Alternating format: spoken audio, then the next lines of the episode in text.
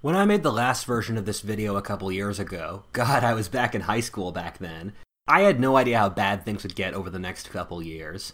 Since then, we've seen both political parties in America claim the election results are faulty. The Capitol was stormed by rebels, the major cities of the Pacific Northwest literally had rebellions, with violent riots spreading across the country. And the nation is more polarized than ever. This is a video to make an honest and brutal look at how another American Civil War would break out, who would win, what factors would set it up, and the like. We're here to tackle the $10 trillion question of if the world's hegemon will be consumed by the fires of its own division.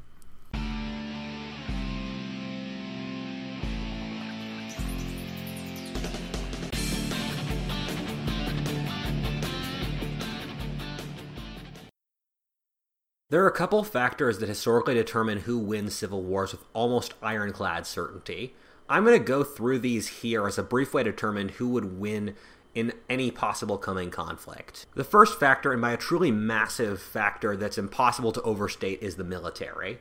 In civil wars in which a nation has a professional, good quality military, the side that the army goes with will predict who will win the civil war with frightening accuracy. This is because the difference between trained and untrained soldiers in combat is so massive that if one side can train its soldiers, it cannot lose. The Russian and French revolutions only worked since the army refused to follow the orders to shoot the rebels and instead sided with the rebels.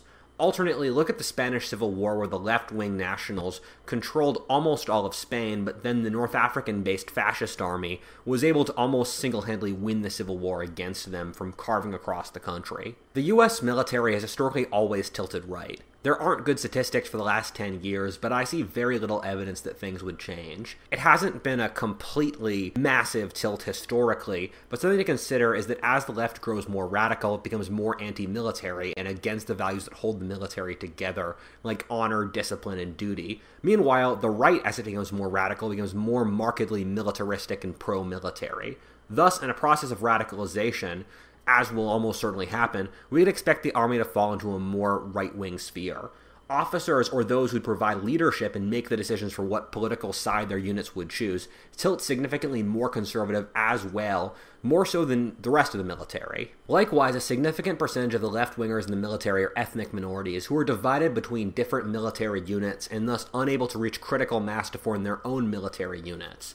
Likewise, ethnic minorities tend to side with the left since they're scared of the dominant culture, which tends to be encapsulated by the right, and often view the social agendas pushed by the left, such as homosexuality, abortion, or transsexuality, as abominations. The Biden administration has placed many left wingers in high positions in the military, but I simply cannot see their officers following orders to support a leftist side in civil war. For the most part, the military would go right, with an exception being National Guards of left wing states like California or New York. However, even in this case, conservative states tend to have larger national guards than progressive ones. The second factor being control of resources, notably the necessary ones like food, energy, and the like. In short terms, if a side can control these, it can just shut off the power and food to starve out its opponents, destroying even the ability to stand up straight, let alone wage war. Here, the right has a very strong advantage. When you strip away all factors, the political division in America is that between city and countryside, and the countryside produces literally everything the cities consume, whether food, oil, electricity, in many cases, water, and the like.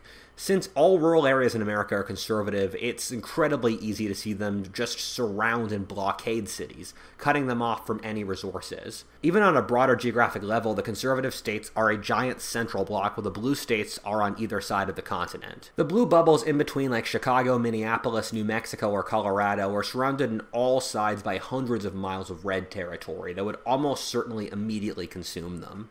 I think this is probably one of the biggest factors, where the right is a single geographic entity encompassing the vast majority of the country. Meanwhile, the left controls various islands of territory, as well as territory on each coast. But even those long coastal strips are remarkably easy to divide, split up, and keep them from coordinating. So you'd have a central right wing command in all likelihood, while the various left wing ones would be split between a New York command, a Boston command, a Washington, D.C. command, a San Francisco command, a Seattle command, that would make it incredibly difficult for the left to coordinate while the right could just surround and consume them. The third factor is culture, or what side can muster a tough group of fighting men who will fight fanatically for their cause. In the Russian Civil War, the Bolsheviks started out with something like 2% of the support of the population, but they were able to maintain the most internal unity among their coalition, literally shooting any dissenters, thus resulting in the chaos that came with the fall of Tsarist society. John Haidt did a series of studies in his wonderful book, The Righteous Mind, about how almost all cultures follow six values in their ideologies, whether harm, liberty, fairness, purity, loyalty, or authority. The first three are dividing values, which basically split apart society to the benefit of the individual, and the latter three are unifying values, which weaken the individual for the group's benefit. Most societies in history are very high on unifying values and low in dividing, either since they were under the rule of cruel autocracies who crushed the individual, or their societies were obsessed with survival of the group with little value attached to the individual. This is the way societies in Africa and Asia often are, being very collectivist. The Western right tends to be pretty balanced between unifying and dividing values. Meanwhile, you see the Western left being extremely high in value harm, and to lesser degrees liberty and fairness. You'll hear right wingers pull on values like honor, courage, loyalty to nation, and respect for authority that you just don't see left wingers pull on. The bourgeois Western left has a really poor track record of keeping together coalitions because they just don't have the values to glue together unity. The communists are an exception, but strangely enough, they'd be classified as social conservatives today. Communist countries were very patriarchal, banned abortion homosexuality, and demanded their populations follow their inherited values while praising courage, discipline, and manliness. Meanwhile, the modern American left is incapable of holding a coalition or army together since they view any standards or hierarchies as oppressive. The idea of social justice warriors coordinating an army to wage war is so laughable, even left wingers can make comedy skits about it. Just look at Chaz or the Seattle secessionist state that ran out of food within 16 hours of starting, and within a day devolved into a dictatorship run by a SoundCloud rapper. Something else to consider is to look at how the left continually eats its own factions in radicalism while the right just does not. And you can see this today where the left does cancel culture, where it just continually eats the members who aren't pure enough of its own faction. And you see that across history where the left would continually split into Marxist Leninists, Trotskyites, anarchists who could not get along and would have civil wars amongst themselves, and you just do not see that in the right. You do not see right wingers turn on their own people. Left wing militaries of all sorts underperform militarily. Just compare how the Soviet Union went through ideological purges before World War I, with ideological infighting being the norm in the left and purging its own population. Meanwhile, fascist Japan or Germany did not purge their own populations, but instead turned their hatred at other groups and fought terrifyingly well for nations their size. Across history, unless there's a significant technological or administrative difference, the rural side in a conflict will always beat the urban one. Connected to the first point, the right has a much more martial culture. I once heard a joke on a left wing late night TV show that one side in America brings guns into battle and the other brings replica katanas. One cannot be a hunter in the modern left. The modern left literally views masculinity and aggression as toxic and to be removed from society. For those that don't read history, societies that martial warrior cultures lose and get conquered. When you get down to it, the sides that win wars are those that can convince young men to fight hardest for them. As the left gets more radical, it will alienate young men, and very much more so young men of good military fiber, who will go to the right. Young men are insecure and trying to find their way in the world, and so feminism's emphasis on toxic masculinity will breed a horrifying counter reaction, about which I will make a future video. This YouTube channel's viewership is over 90% young men, and so tell me this. If you're picking what side you will fight and die for, will a speech on how we need to empower genderqueer people of color inspire you? Or would you prefer to hear one on how you will fight for honor and God and country? How you will be heroes and burn your enemies out of their holes, forward to glory for king until your last dying breath? Between military resources, centralized geography, and culture, I think we've covered the really important variables. However, the left still has some advantages. The major centers of technology, culture, and capital are in left wing hands. However, I largely think that these are non factors. As Mao Zedong said, power comes from the barrel of a gun, and the left wingers can have Hollywood, the banks, and Apple. But if those people don't have the missiles or the electricity, they can't fight. I often hear people say that the left has some massive financial or technological advantage that would give them victory.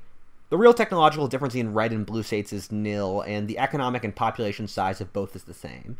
The left would be physically incapable of hiring mercenaries to be able to match the US military, and the top American mercenary companies would probably end up siding with the right anyway. Likewise, the division among young people was likely smaller than people would think, and as said before, the right would have a much stronger pull on the young demographic that matters for civil wars aggressive young men.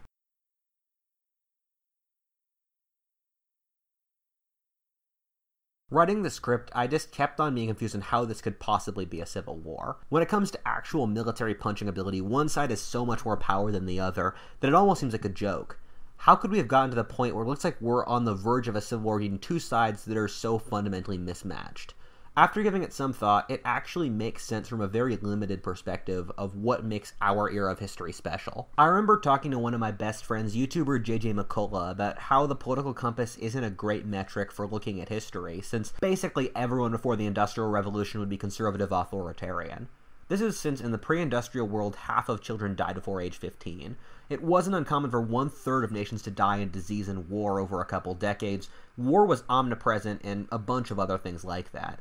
People cared about two things that their group survived and that they did. Societies maxed out the unifying social values since everyone had to work together so their culture wasn't enslaved and murdered.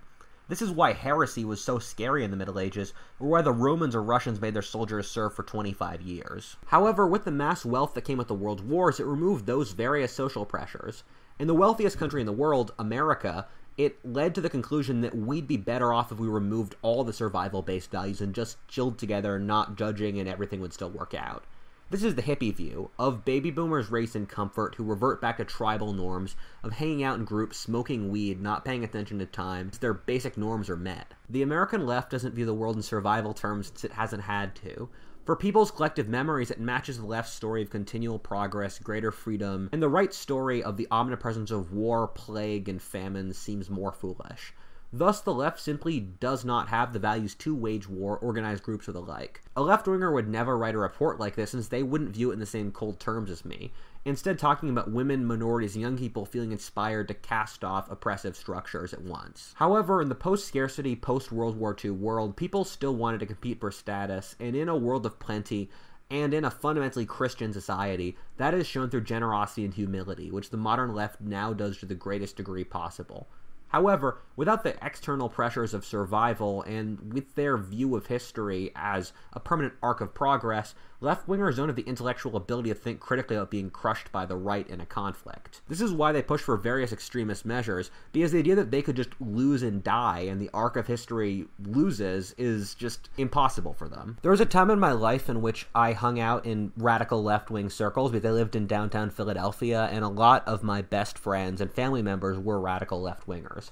And one of the things that always shocked me was that they would push for radical social change or revolution, and I would just think, you guys are playing the absolute worst game you could. Because if the left pulls revolution now, the right just pulls out the army and pulls out the electricity and crushes them. And left wingers, because they only hang out in insulated social circles of people like them, they don't realize that. I think the country will just join into a massive revolution to join them. And left wingers don't seem to realize most Americans support what their agendas are. Most Americans support rights for gay people or black people or improved quality of life for the poor and all that stuff.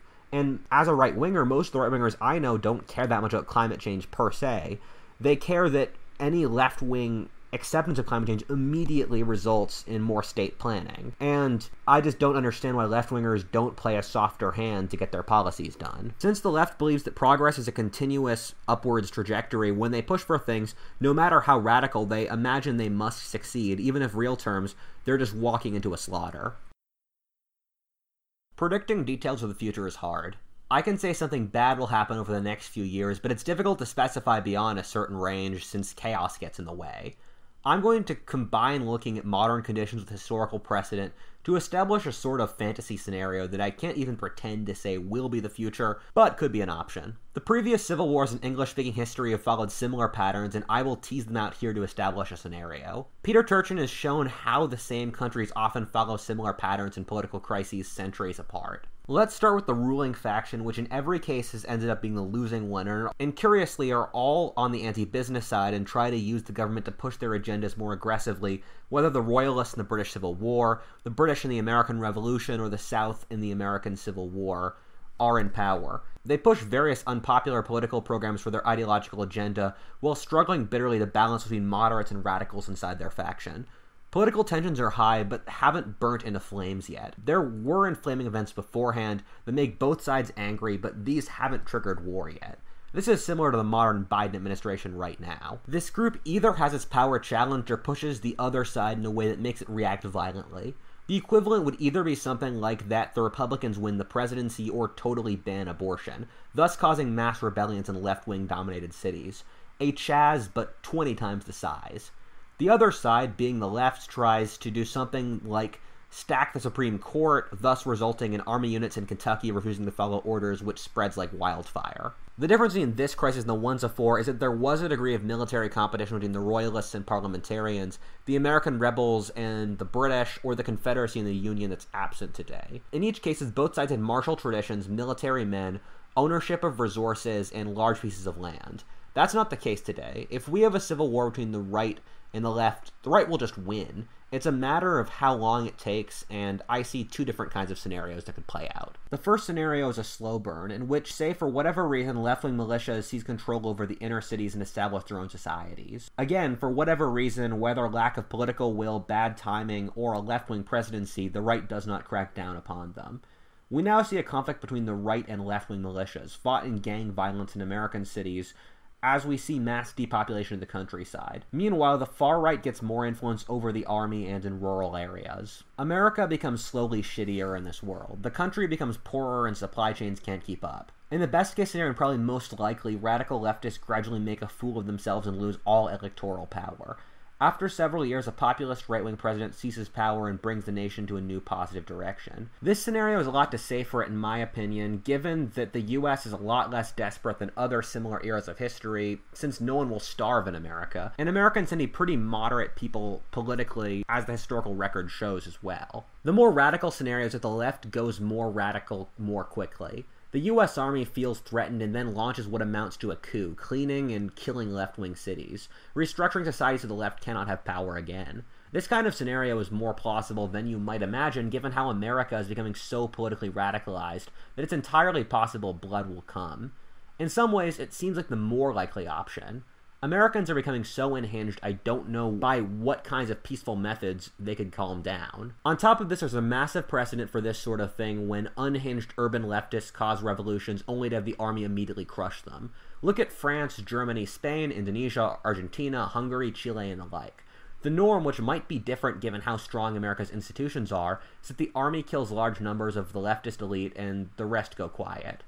The nation then becomes a conservative military dictatorship for a decade on average, before switching back to democracy. Something to consider is that the military is by far the most loved and respected institution in America at 80% support, compared to Congress, the universities, and the media, which are all at 20%. And that makes a military dictatorship more plausible than you could probably imagine. An important fact to consider is that the more developed a country is, the more likely it is to go to right wing totalitarianism and the less to the left. The only countries that go communist are feudal pre industrial peasant ones like China, Vietnam, or Russia. Meanwhile, when Germany, Japan, Spain, and the like went authoritarian, they went for fascism. Not a single Western Christian country has gone for left wing authoritarianism. Likewise, in almost all civil wars, whether with the Bolsheviks, Jacobins, Puritans, or radical Republicans, the most radical faction eats all the others due to its greater spirit of unity. There are a couple different models or theories that people use to predict history. I think a lot of them have validity, but really shouldn't be treated as religious truths and should be taken with a tremendous amount of common sense. For my years of studying on this topic, it seems plausible history has cycles, but none of them are clean repeats, since history has hundreds of cycles operating at the same time, smashing together, resulting in mass chaos and the adventure that we will have to live through in the future. However, there are a couple different ways that you could predict the US having another civil war over the next few decades. The first is a generational perspective. The short explanation is that for reasons that are not entirely clear, the English speaking world has some kind of massive external conflict or civil war every 80 years that spurs it. For short order, the last one was World War II. Before that, the US Civil War, then the American Revolution, before that, the English Civil War, before that, the Spanish Armada, then the Wars of the Roses, Hotspurs Rebellion, and you could go back onward to the Anglo Saxons. William Strauss and Neil Howe wrote a book about this in 1991 called Generations that posited a theory of generations that says that certain kinds of generational archetypes play out over time. It goes something like the idealistic boomers birth the alienated materialistic Gen X, who in turn create the sheltered and, as Strauss and Neil mistakenly predicted, leaderly millennials, and it goes on after that. They trace us back to the Middle Ages, and the 1990s predicted America would have a massive political crisis on the scale of the American Revolution, Civil War, or World War II in the 2020s. The second model is the Turchin Hackett Fischer model, which my loyal fans are probably vomiting right now from having heard way too much before about in my previous videos.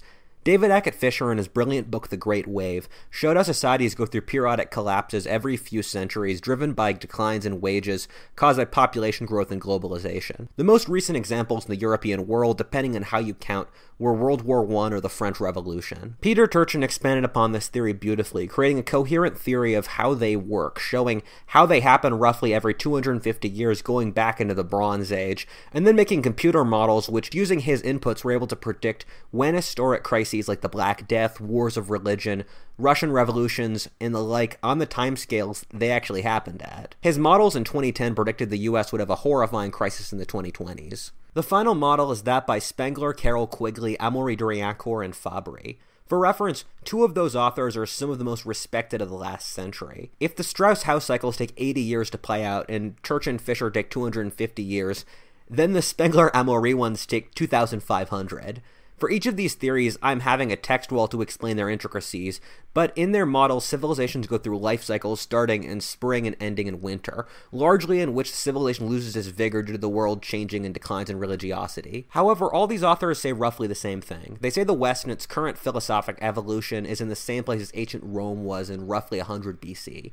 Fabry and Amaury de Riencourt have wrote very powerful books that break this down on a really fascinating level. To simplify, like the late Roman Republic, we see a world largely dominated by a single superpower republic, with turbulent internal politics and declining belief in social institutions. Instead is the rise of extremely rich, strong men who lead the urbanized, atomized, and impoverished population with promises to fix everything. Religion has declined precipitously and the economy is centralized, resulting in most people working for some megacorporation. Local cultures have been smashed by the globalizing influence of the dominant one. The previously massive difference between political parties, the optimates and populares in Rome's case, have since been transcended by cults of personality. As you can probably tell, I want to talk about this all day, but this rabbit hole goes so much deeper, and thus I'll make some video in the near future about Is America the Next Rome, where I go into greater detail about this. As people, we swim in the ocean of the incentive structures created by the physical and ideological worlds around us. In the same way that those fish are mostly water that came from the sea around them, it's difficult for us to see how our environments created us and how we act. The Americans of today who want to destroy white men from curriculums are descendants of the men who fought in the beaches of Normandy within living memory. However, the way our society is set up incentivizes Americans to hate each other. In order to understand how America could have a civil war, we have to see the incentives of what pushes Americans to feel desperate enough to turn on their own people. The answer I'm going to give is that Americans today live poor and sad lives, which makes them feel the need to turn to violence for any hope of changing anything. This might sound strange from historic standards, where it's normal to see populations starve or in complete poverty, but pain is pain, and thus still painful, and the America of today has serious problems. As I've said more clearly in this video, normal Americans have seen their standards of living decline precipitously over the last 50 years, as wages have stayed the same while the cost of living has gone up. Just look at The Simpsons or stuff like John Hughes movies, where working class characters have multiple children, own their homes, and go on vacation as norms in the 1980s, which is unimaginable today even for young upper middle class people. As I've described in these videos as well, the collapses in social communities and amounts of sex among Americans create a restless, angry, and crazy population. Humans are by nature sexual and social beings. Once you remove the ability to have children, which almost no young people can afford today, enter relationships or have balanced social communities, societies lose their way and descend into barbarism and tribalism. These factors are most heavily concentrated among young men, which are the demographic you least want to piss off. In many ways, the fate of a country depends on how it treats its young men, who with their boundless testosterone and energy push forwards in any direction they can. An excess of young men must either push outwards as a team or else start to kill itself. The reason most societies marry couples off at age 15 in arranged marriages is to make sure young men become sexually satisfied and stakeholders in society as fast as possible, at the cost of the society's creativity and social mobility. Due to how dating apps work, young men today are having less sex, they make less money than young women, they are told by feminism their masculinity is toxic, and they are shown no options by society either towards manliness and honor or a place in society. I couldn't have invented better conditions for an angry population to make perfect army fodder. Also, unlike other countries, the US does have a lot of young men, with the largest young population in any developed nation and the lowest average age in any developed nation. If young men are the top demographic for civil wars, the other is, as Turchin calls them, elite aspirants. These are the people like entrepreneurs, officers in the army, doctors, academics, and other categories of upper middle class or upper class people who are trying to gain outsized power and influence in society. In an era of good wages, this social class is generally satisfied, thus creating low political stress. However, in our era of automation, globalization, immigration, and about five other things that push down wages, getting a college degree or even a PhD won't guarantee a good life. Even an Ivy League degree in most cases will lead to a life of soul crushing corporate work. In all honesty, out of my personal experience, the only people who have good careers today are those who are self employed, like CEOs, freelancers, or influencers, since they aren't part of the problem of labor being so cheap today. People often ask me why social justice, a movement built around helping the downtrodden, is so concentrated among the upper middle classes. And the answer is that it's built around frustrated elite aspirants who want to use social justice as a technique to get their social category higher social status in an age when that's incredibly difficult. I've spoken in these videos about how the political divide in today's America is largely that between the college educated and the non college educated elite. All of the left's policies today, when you boil it down, as I explained in this text wall, exist to benefit the college educated and to establish agendas that fit their worldview and self interests. You can see this in how they're planning on forgiving student debt. The right, meanwhile, is an alliance of the non college educated groups like the army, businessmen, and religious interests who also push those groups' interests. Both pick a group from lower down in the social hierarchy as their foot soldiers and whose interests to push secondarily, whether ethnic or sexual minorities in the case of the left, or the white working classes in the case of the right. The left wants to put its people in power through every institution needing to have quotas of certain oppressed groups, as well as hiring oppression priests or equity employees, as well as more government regulations. On the right side, it's from shutting off immigration, tariffs, less regulations, indirectly from having less women in the workforce. Both political sides have moved further to the extreme. This isn't social opportunities diminish inside these factions that are trying to seize power. There are internal struggles as people try to prove their purity and thus show their greater worth due to their loyalty. This process will continue as it already has. I'm extremely confident that the US and the world in general will experience a giant financial crash over the next few years, which will in turn result in pushing the many already struggling young people into degrading poverty, thus resulting in them becoming perfect targets for rebellion and radicalism. As always, thanks so much for watching and have a wonderful day.